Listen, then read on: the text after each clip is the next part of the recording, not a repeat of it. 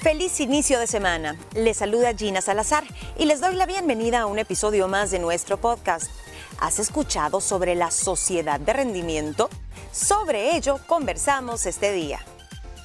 Sociedad de rendimiento o sociedad del cansancio es el término empleado para describir un fenómeno colectivo, propiamente la forma en que vivimos en las sociedades modernas, donde nos rige el ideal del rendimiento o productividad es un concepto propuesto por Jung Chul Han en su libro La Sociedad del Cansancio, 1959. Él, un filósofo surcoreano experto en estudios culturales, en literatura, estudió teología, filosofía, expone y critica cómo actualmente somos esclavos de nuestro propio ego y víctimas de la autoexplotación. También aborda los factores culturales que propician este mal y hasta llega a afirmar que la manifestación que caracteriza a esta sociedad es el conjunto de las nuevas enfermedades psíquicas. Sin ser conscientes, la sociedad, nosotros, los medios, em, las empresas, la cultura en general, lleva a exigirnos cada vez más rendir, a progresar y a correr sin descanso tras ese ideal de poder. Y me refiero a poder de poder hacer todo, no, poder de poder infringir autoridad sobre los demás. Y esto tiene un alto costo porque es autoimpuesto, nos asfixia y agota todos nuestros recursos. Así que hoy vamos a hablar de esto con las chicas y ustedes también se pueden unir a este debate porque llevado al extremo, el querer ser siempre productivos, exigentes, hacer todo perfecto, puede llegar a enfermarnos, niñas. Así que abrimos esta plática. Este filósofo surcoreano del que yo nunca había escuchado y después lo empecé a buscar, otro link, la, tras link, la Mónica me mandó un video buenísimo donde se analiza un poco lo que él expone en este libro de siete textos. Cada capítulo es, uy, toda una exposición donde él desmenuza esta sociedad del rendimiento y les digo, todos estábamos ahí metidos en menor o mayor grado, chicas. ¿Qué, les pareció este tema? Demasiado, demasiado bueno, Gina. O sea, un tema apasionante del cual está apenas empezando a conocerse o empezando a difundirse, porque si bien es cierto, se ha conocido, y como tú decís, desde 1959, que se empieza a explorar este tema, es más profundo de lo que usted se imagina y estamos más inmersos en el día a día porque se ha vuelto algo ya automatizado. La, el subconsciente que hemos nosotros... Eh, acondicionado a pensar en que tenemos que ser productivos, en que tenemos que ser eh, medidos, en que tenemos que alcanzar tal objetivo, está más metido en nuestro subconsciente de lo que nos podemos imaginar, para rendir, rendir, rendir. Mira, es un tema definitivamente de este siglo, que yo creo que muchas y muchos de ustedes se han de sentir bastante identificados. ¿Sabes qué es lo peor? Que tu propio juez y al que le tienes que rendir cuentas eres a ti misma, que la única que te autoexiges para llegar a querer hacer todo es uno mismo. Entonces, yo sí creo, Gina, que es un tema para dar a pensar, Moni, muchísimo poder evaluar, que a veces tenemos que aprender a separar lo que siempre decimos, Mónica, lo urgente, lo importante, y a veces todo es urgente en nuestro día. Y no tanto eso como también el tema de eh, descansar, saber eh, de dónde viene tu estrés, quién te lo, está, te lo está imponiendo, te lo estás autoimponiendo, porque mucha, mucho de esta corriente dice que el problema somos nosotros con nosotros mismos. No es que nadie te esté exigiendo. Antes era la modalidad del jefe que le exigía al empleado cierto rendimiento, ciertas horas, la productividad basada en chequeras tiempo. Ahora no, ahora sos tú misma, midiéndote cuántos pasos hiciste a través de una app, midiéndote eh, cuántas calorías consumiste, midiéndote cuánto dormiste. Entonces, nosotros nos estamos como autoflagelando, poniéndonos solitos la soga al cuello. Es que también la sociedad en la que nos vivimos, lo que, en la que vivimos, nos movemos y nos dicen que una persona productiva, autosuficiente, que logra hacer lo mejor, entrenar, ser la mejor mamá, ser la mejor trabajador, hacer todo. Eh, tú eres productiva y así tienes que ser. Es lo mejor. Uy, si te quedas acostada viendo el techo, no haciendo nada, no. No sirve para nada porque estás perdiendo el tiempo. Entonces también yo creo que eso es lo que nos vende y la sociedad tiene mucho que ver y hay factores sociales, culturales, em, mediáticos, de marketing, bueno, incluso en la educación, que nos hacen vulnerables a creernos que somos todopoderosos para poder hacer de todo todos los días a toda hora y no. descansar. Pero me gustaría detenerme, niñas, en el concepto de rendimiento, porque hablamos de la sociedad del rendimiento, ya sabemos lo que él expone, pero sabemos realmente lo que significa rendimiento y en el diccionario de la lengua española aparecen de tres a cuatro significados y le voy a leer tres para que lo tengan en mente durante toda la plática. Dice, número uno, rendimiento es el producto o utilidad que rinde o da alguien o algo. Segundo significado, la proporción entre el producto o el resultado logrado y los medios utilizados. Y por último, que yo no sabía que era parte de este significado, rendimiento puede indicar cansancio, falta de fuerzas, sumisión o subordinación, etc. Él siento que toma esta tercera y lo mete dentro de, de su tesis, porque él hizo una tesis al final sobre esto. Entonces dice, por rendir tanto nos fundimos, el famoso burnout, nos estresamos, nos enfermamos y vienen todas estas enfermedades psíquicas que él llama son la máxima manifestación de este estatus de rendimiento que al final no nos hace libres ni todopoderosos, sino que nos hace fracasados, dice él, entre comillas, y seres humanos depresivos. Antes se sufría mucho, decía, de virus, de pandemias como la que acabamos de tener, ¿no? Pero ahora las enfermedades son, dice, neuronales déficit de atención, depresiones, desórdenes de ansiedad, etc. Síntomas. Si usted se pregunta, bueno, ¿estaré yo ahí o no? ¿Todavía soy salvable? ¿O qué puedo hacer? Bueno, pregúntense esto, niñas, y ustedes también contesten así, nos acompaña usted en casa. ¿Sienten constantemente que no les alcanza el tiempo? Sí. Sí, claro se hayan diciendo, ay, ojalá que el día tuviera, no sé, 48 horas y no 24. Fíjate que eso no, yo quiero que dure menos. yo también. Yo a veces, no. todos los días, pero hay días que digo, Dios mío, quisiera más horas en el día. ¿Qué otra frase nos podríamos estar diciendo? Eh, que puede indicar que, que, estás padeciendo de esto. Bueno, si también metemos el último de los conceptos de, del cansancio, decir, no aguanto, siento que estoy drenada, rendida. ¿Cuánta gente me dice? Estoy rendida, quemada, burnout, ya no puedo más, no tengo fuerza, ando como un zombie. Eh, eh, lo que platicamos la semana pasada, estoy estresada. Ajá, estoy estresada, pero todo el día. Estoy cansada, estoy estresada. Sí, no paro en todo el día. El típico, vámonos a, no sé, vámonos a almorzar el domingo. No puedo, pero sí a fin de semana, no puedo. Fíjate que tengo que adelantar trabajo, tengo que hacer el supermercado hoy sí o sí a esa hora del almuerzo y no voy a almorzar para hacer eso. Culpable me siento ahorita porque yo fui a las 7 de la mañana el domingo. Eh, Gina.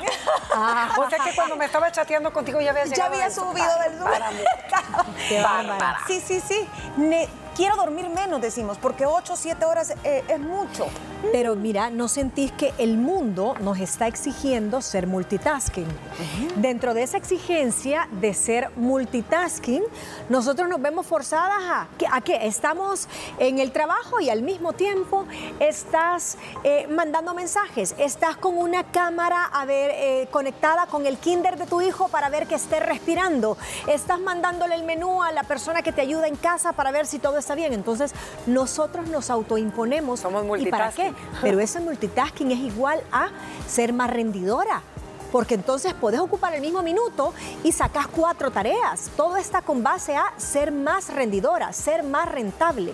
Ese multitasking es, es el combustible de, producir nosotros más por minuto. O sea, es la capacidad que tienen algunas personas de poder realizar varias tareas al mismo tiempo, pero yo aquí les traigo algo. Hasta hay límite para eso. Hay límite para eso. Yo, yo sí quiero aquí comentar en mi punto de vista, depende de la etapa de tu vida que estás, a veces no es negociable poder descansar.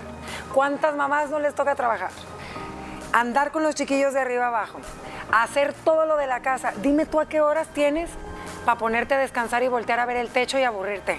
Pero es que ahí está parte del es que ¿cómo le haces? Porque descanso no es tomarte esas dos horas. No, no dos horas, pero a veces una. Ni, 20 minutos. ¿Cuántas mujeres no tienen tiempo ni de comer? Porque tenés tu tiempo, por ejemplo, tú de hacer ejercicio. Sí, sí, sí, en mi caso sí. ¿Cuánto tiempo haces? Yo me hago hora y media todos los días. Vaya. A las Ahí temprano, está el tuyo. Temprano para poder... Ahí tuyo, pero te das el tiempo. Ajá, pero ¿cuántas no pueden? Pero ¿sabes por qué? Sí Porque estás hablando ¿Cuál de sería también, la pregunta? Estás hablando de un descanso literalmente físico y ponerte a hacer nada. nada que no necesariamente. estamos hablando, no estamos hablando solo de quedarte viendo panza arriba el techo, pero esas mamás de ahora, como tú decís, que, qué pena, que, sí, pero mientras están cuidando al niño, ¿Por qué se sobreestresan? Porque quieren rendir más. ¿Por qué fundís a veces un aire acondicionado o un carro? Porque le metes más revoluciones de las que puede dar. Si solo estás cocinando la papilla para el bebé perfecto, pero estás tomando la llamada, estás con el muchachito aquí llorando, estás puyando el microondas que no sé cuánto y estás moviendo la sopa. ¿Cómo le hacen y cómo, una mujer que está viviendo esa etapa la puedes hacer entender que solamente va a ser la papilla y deja al niño llorar? Hasta que truene y un día se sienta mal o se desmaye y este es el punto, porque no es que la gente lo domina. No. Vamos a dar consejos al final para que nos volvamos más conscientes. Ya sé, se van a llorar al Y le bajes a la revolución. Pero viven estresadas. Sí, viven estresadas, de mala. Eh, empiezan todas las ansiedades, empiezan, porque es como tú decías, es la, enfermedad del siglo, es precisamente la parte de las depresiones, no es la viral, no es la bacteriana, sino que es... Es esto. Y que es tan difícil de darte cuenta. Cuando te das cuenta ya estás inmersa en una depresión, en una ansiedad o qué sé yo. Y saben que voy a, para avanzar un poquito, el problema es que nos gusta en el fondo, nos gusta sentirnos así. Que eres autosuficiente. Te sientes aquel rush de soy una supermujer, soy una super... No, porque te han vendido que eso es el modelo ideal. Claro. Y el engaño, ¿saben cuál es? Y esto me pareció bien fuerte en ese rush, en ese de, ¡ah! llené mi agenda y lo logré todo, y 10 pendientes y de 10 hice 15 dicen, lo puedo, puedo, y mañana hago más y más, y nunca es suficiente y te vas volviendo adicto a esa sensación. Pero creemos que la gente dice, wow, le voy a poner un premio y le voy a dar la medallita. Al final ese premio está en tu mente y tú te sentís bien, pero la gente la gente no te va a admirar más porque hayas hecho 20 cosas o 15 el mismo día. Y sabes qué eh, me lleva a decir eso de este punto que estás mencionando, porque antes, y esto tiene, es un tema tan profundo que eso inclusive tiene connotaciones políticas guion económicas, Gina, porque esto viene de la época del consumismo, inclusive dentro de este video que yo te mandé, hablan cuando Rusia eh, termina su régimen y entonces empieza la gente a adoptar el capitalismo, pero ¿cuál es el modelo? El modelo de es que tenés un jefe y que entonces al jefe tenés que estarle dando cuenta de tu rendimiento. Pero este nuevo modelo de la sociedad de rendimiento, sos tú tu propio jefe. Entonces no tenés a nadie que te vaya a dar una presea al final del mes o al final del año o el del empleado del año, porque tú mismo sos tu propio jefe. Y tú solita dices, lo logré. Tú solita en tu mente te estás aplaudiendo, lo logré. Pero ¿para quién es el logro? Es para ti, porque tú te has creído esa versión. Claro. Y sufrimos. Y sufrimos, y es difícil. Y como lo tenemos tan normalizado. Entonces lo primero es hacer conciencia. Las consecuencias las resumimos en enfermedades, estrés, depresiones, ansiedad. Mala relación con tu pareja, con, la pareja, con la familia. Con la familia, claro, porque todo el estrés, ¿dónde lo sacas? ¿Con quién estás de Con los demás. Con la gente que Nerviosismo, hiperactividad. Miren que esos diagnósticos de, ay, tiene déficit de atención, hiperactividad, muchas veces es el propio estrés en el que anda uno. Tu salud se deteriora, nuestro ánimo empeora, lo decía Ana Pao, terminamos sufriendo las consecuencias también a nivel social, emocional. A ver, y yo les decía, la violencia neuronal que él dice son las famosas patologías del siglo XXI. Pero hablemos de los factores, no solo nuestro carácter y como la etapa en la que estás y todo eso influye, pero también nos autoexigimos porque nos inspiramos en ciertas cosas que pasan allá afuera la aparente libertad que conduce a la autoexigencia, el positivismo tóxico, vamos a hablar de productividad como sinónimo de valía personal, vamos a hablar del consumismo que ya mencionaba Mónica y la comparación con los demás. Todos estos factores nos hacen vulnerables.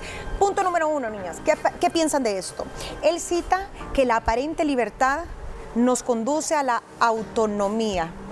¿Cómo lo entienden ustedes? Es un poquito lo que yo te estaba diciendo hace un segundo, donde, a donde este modelo de rendimiento te ha hecho pensar que tú sos tu propio jefe. Entonces sos feliz pensando que tenés una pseudo autonomía, pero sos tu propio, sos tu propio jefe, sos tu propio eh, marco de exigencias. Entonces no hay libertad realmente. Tú estás atado a ser rentable para ti mismo porque estás metido en todas las apps, en toda esta, eh, como dicen que todo comienza en Silicon Valley, en, en este lugar, o sea, parte de todo este movimiento. Dice, estás atado a toda esta gente que está ahí trabajando en apps que te miden con el algoritmo hasta cuántas respiraciones por minuto y que tú crees que puedes hacer solito todo. Entonces creo que eso es uno de los grandes errores. Tenemos que hacer una pausa, regreso con los comentarios de Ana Pao sobre esa aparente libertad que, que tenemos, nos sentimos sobrepoderosas, cómo lo entendés tú y luego vamos con ese positivismo tóxico que no podemos dejar de tocarlo. Ya regresamos.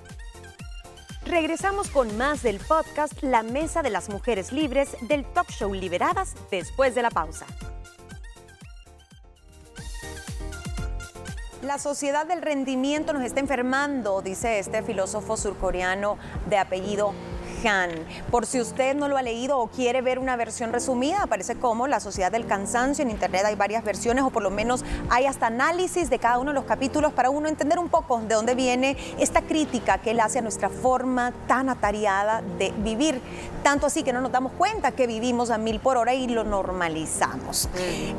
Ana Pao, me quedé contigo. Esa libertad que engaña, dice él, que conduce a la autoexigencia, que nos sentimos que lo podemos hacer todo y somos nuestros peores jueces. Sí, era lo que, lo que platicábamos ahorita. Yo siento que el, el peor jefe que uno puede tener es uno mismo, porque nunca va a ser suficiente, nunca va a bastar a veces uno solo no sabe poner esos límites y también lo normalizas, como tú lo decías. Y es difícil porque en esta era digital que vivimos, lo que te venden es que tienes que ser la supermujer, que tiene que estar perfectamente bien, porque para ser la supermujer tienes que comer saludable, tienes que hacer ejercicio, tienes que tener tu casa en orden, tienes que tener inteligencia emocional, no puedes llorar, no puedes estar de malas. Entonces también está difícil. Queremos una perfección que no existe.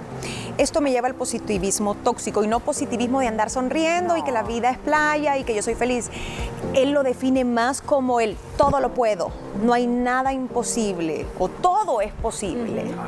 Bueno, el, el, video decía, estamos en la sociedad de yes, you can. Casi que se ha hecho hasta un hashtag, sí, tú puedes, vamos. Y ojo, tenemos que darnos cuenta y aceptar como sociedad que no todos estamos hechos para tener este tipo de rendimiento, no todos estamos hechos para tener esos emprendimientos, esos startups que están tan de moda y que son mucho el causal de caer en todo esto, sino que muchos están diseñados para ser empleados, para tener ese formato y está bien, de antes y está, bien. Entonces, eh, no nos podemos exigir bajo esa frase tan romántica de sí, tú puedes. Eh, la mente crea lo que cree.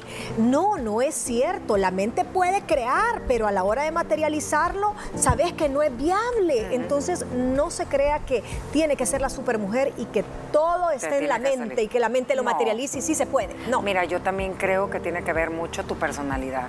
Hay mujeres que son mucho más relajadas y caballeros y que todo les sale bien a su ritmo, a su momento. Tú los ves y dices, híjole, yo quisiera ser como él o como ella porque se lleva todo tan chill, a su manera, los ves en paz, los ves tranquilos, su tono de hablar, eh, la manera en que se comunican contigo y todo les sale bien. Y habemos otras que somos un poco más hiperactivas, a lo mejor y un poco más controladoras, que eh, creemos que todo que tiene que estar bien al 100, ¿me entiendes? Y no es así. Y tú, y tú decís, el carácter, la personalidad que tiene uno, claro que influye, hay gente que se estresa más por naturaleza, pero dijiste algo bien clave, gente que se toma el tiempo para hacer cada cosa. Y eso es lo que él dice, una cosa a la vez, hacerlo bien, no es que no les importe y uh, viva la pepa y que sea lo que Dios quiera, no, son gente responsable, gente que rinde, pero rinde de forma sana y realista. La productividad como sinónimo de valía personal, él dice, también es un problema. Eh, nos medimos o nos comparamos con los demás de acuerdo a nuestros éxitos. ¿Cuántos doctorados tiene? ¿Cuántos trabajos tiene? Eh, si es una persona que además eh, tiene un buen estatus económico, que además hace voluntariado, qué éxito, decimos.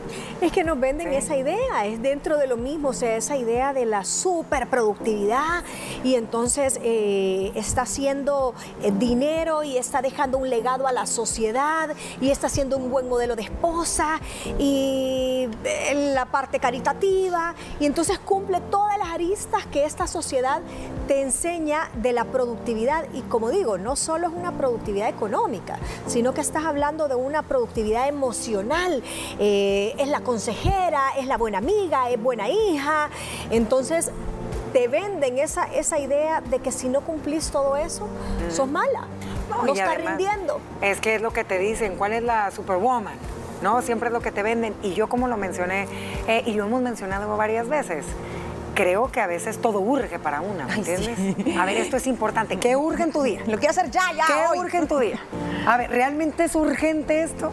No, pero dime cuántas veces te tomas el tiempo de decir, esto es urgente de importante, todo es urgente. Entonces, como tú lo dijiste, ese sentimiento, esa adrenalina de decir, hey, yo pude, lo logré, salí con todo, se te va haciendo una adicción que a la larga todo lo que te va a traer, pues te va a afectar a tu salud, colitis, gastritis, vaya, hasta estreñimiento, no se queja que no puede ir al baño porque por lo aprensiva que estás, tu relación de pareja también.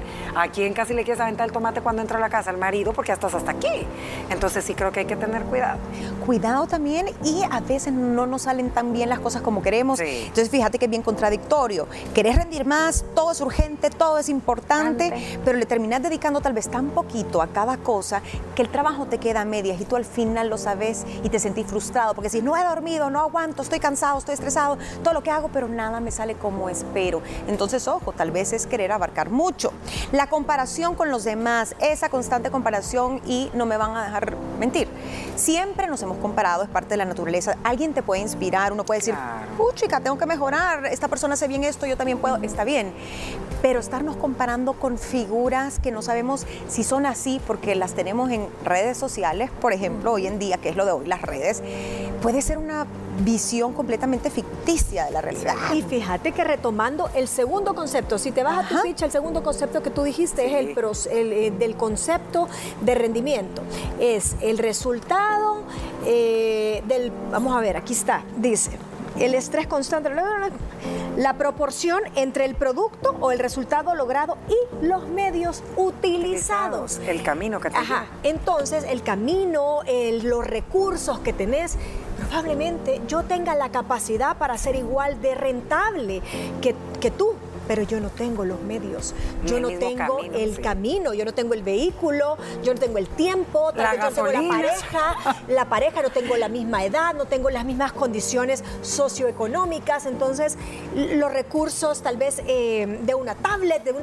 entonces ¿cómo puedo yo exigirme para que esa sociedad se quede tranquila o mi yo interno, mi alter ego diga, ay, lo lograste, si no tengo los mismos medios que tú tuviste. Y ahí está el no problema. Nos comparemos. La comparación que yo creo que ahorita es mucho más evidente por esta era digital que vivimos, porque antes no estaba tan fácil que tú pudieras tener tanta comparación con personas que a lo mejor y tú consideras que están en lo mismo que tú, ahora sí las tienes. Sí, y compararnos con una foto de Instagram, por favor. o sea, lo voy a llevar al al nivel más superficial, eh, cuerpo, sonrisa, labios, todo lo que vemos todos los días.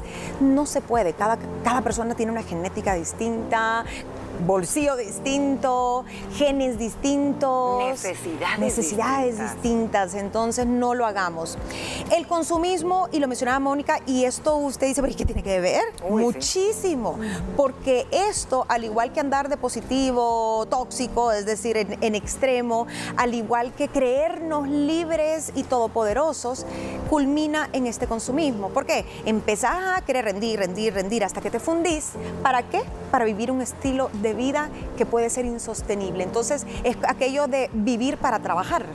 Vivir para trabajar sin descansar porque tú tenés que rendir. Eh, me parece como es súper injusto porque al final están beneficiando a un sistema del consumismo que, que no los han metido en el torrente sanguíneo con aquella manzanita o aquella zanahoria del conejo a donde al final vas a recibir el aplauso. Entonces tenemos que empezar a cambiar y como lo dije al principio, es un, es un término, es un concepto, un colectivo, como tú bien lo mencionaste, que si bien es cierto está emergiendo, pero poco a poco, así como la palabra de moda del positivismo tóxico o de toxicidad fue la palabra del 2018, así también lo va a venir a hacer eso. Acuérdese de este programa y qué bueno que está quedando en podcast. La sociedad del rendimiento, hasta un libro hay que lo puede descargar a donde le deja bien claro todas las aristas que están involucradas en esto. No, es que imagínate ahorita te cuentan cuántas horas dormiste para ver si vas a ser efectiva al día siguiente. ¿Cuántas calorías quemaste en tu día con los pasos que das? Uy, no, si no ya tienes que comer menos porque te vas a poner de, sobrepeso, eh, tu corazón. Te vamos a medir cómo está el corazón. O sea, todo, todo, todo, todo nosotros lo tenemos en, toda la tecnología, y qué feo, porque nos basamos mucho en la comparación con eso. Sí, y al final nos domina, nos, domina. Ya somos como robots, digámoslo. Entonces, imagínate, no quemé los 300 pasos de hoy. Por eso tiene que ver con la sociedad actual, porque antes no teníamos todos esos gadgets para medirnos, que ahora sabemos que todos estos apps, microchips y todo lo que hacen así en producción en serie, nos han hecho caer en esa medición. ¿Cómo te iban a medir antes cuántas respiraciones o cuántos pasos dabas al día? Tú solo decías, me fui caminando de aquí a la escuela, pero sabías que era sano para tu corazón, pero punto. Y habían menos enfermedades que ahora, la gente no tenía los mismos problemas de colesterol alto que hay ahora, de estrés, de infartos y había mucho menos avance en medicina.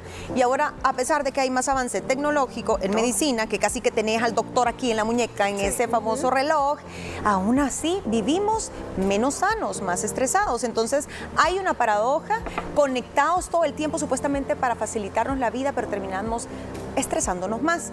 Tenemos que terminar, pero ¿cuál es la solución que él propone? Y él le dice descanso, pero descanso tiene muchas connotaciones. Puede ser dormir suficiente, tomarte el tiempo de estirarte 20 minutos al día, leer un libro, ver televisión, hacer un hobby, hacer ejercicio, todo. Pero me gusta cómo termina. Y dice, a veces simplemente tenés que aprender a estar presente en, el aquí y ahora. Aunque estés trabajando, aunque estés en un cafecito, aunque estés viendo televisión, aunque estés perdiendo el tiempo en redes, porque también es válido, pero está ahí concentrate y desconectate de los demás y eso te ayuda a tener mucha más tranquilidad y claridad en tu vida. Es mucho más amplio que esto, así que busque, busque sociedad del rendimiento, personas depresivas, todos esos términos que son tan acorde a lo que estamos viviendo. ¿Qué te pareció el tema de hoy? Recuerda que también puedes sintonizar nuestro show de lunes a viernes a través de la señal de Canal 6 y no olvides seguirnos en nuestras redes sociales como arroba liberadas TCS sobre la humildad y sus tipos. De eso hablaremos mañana. Te esperamos.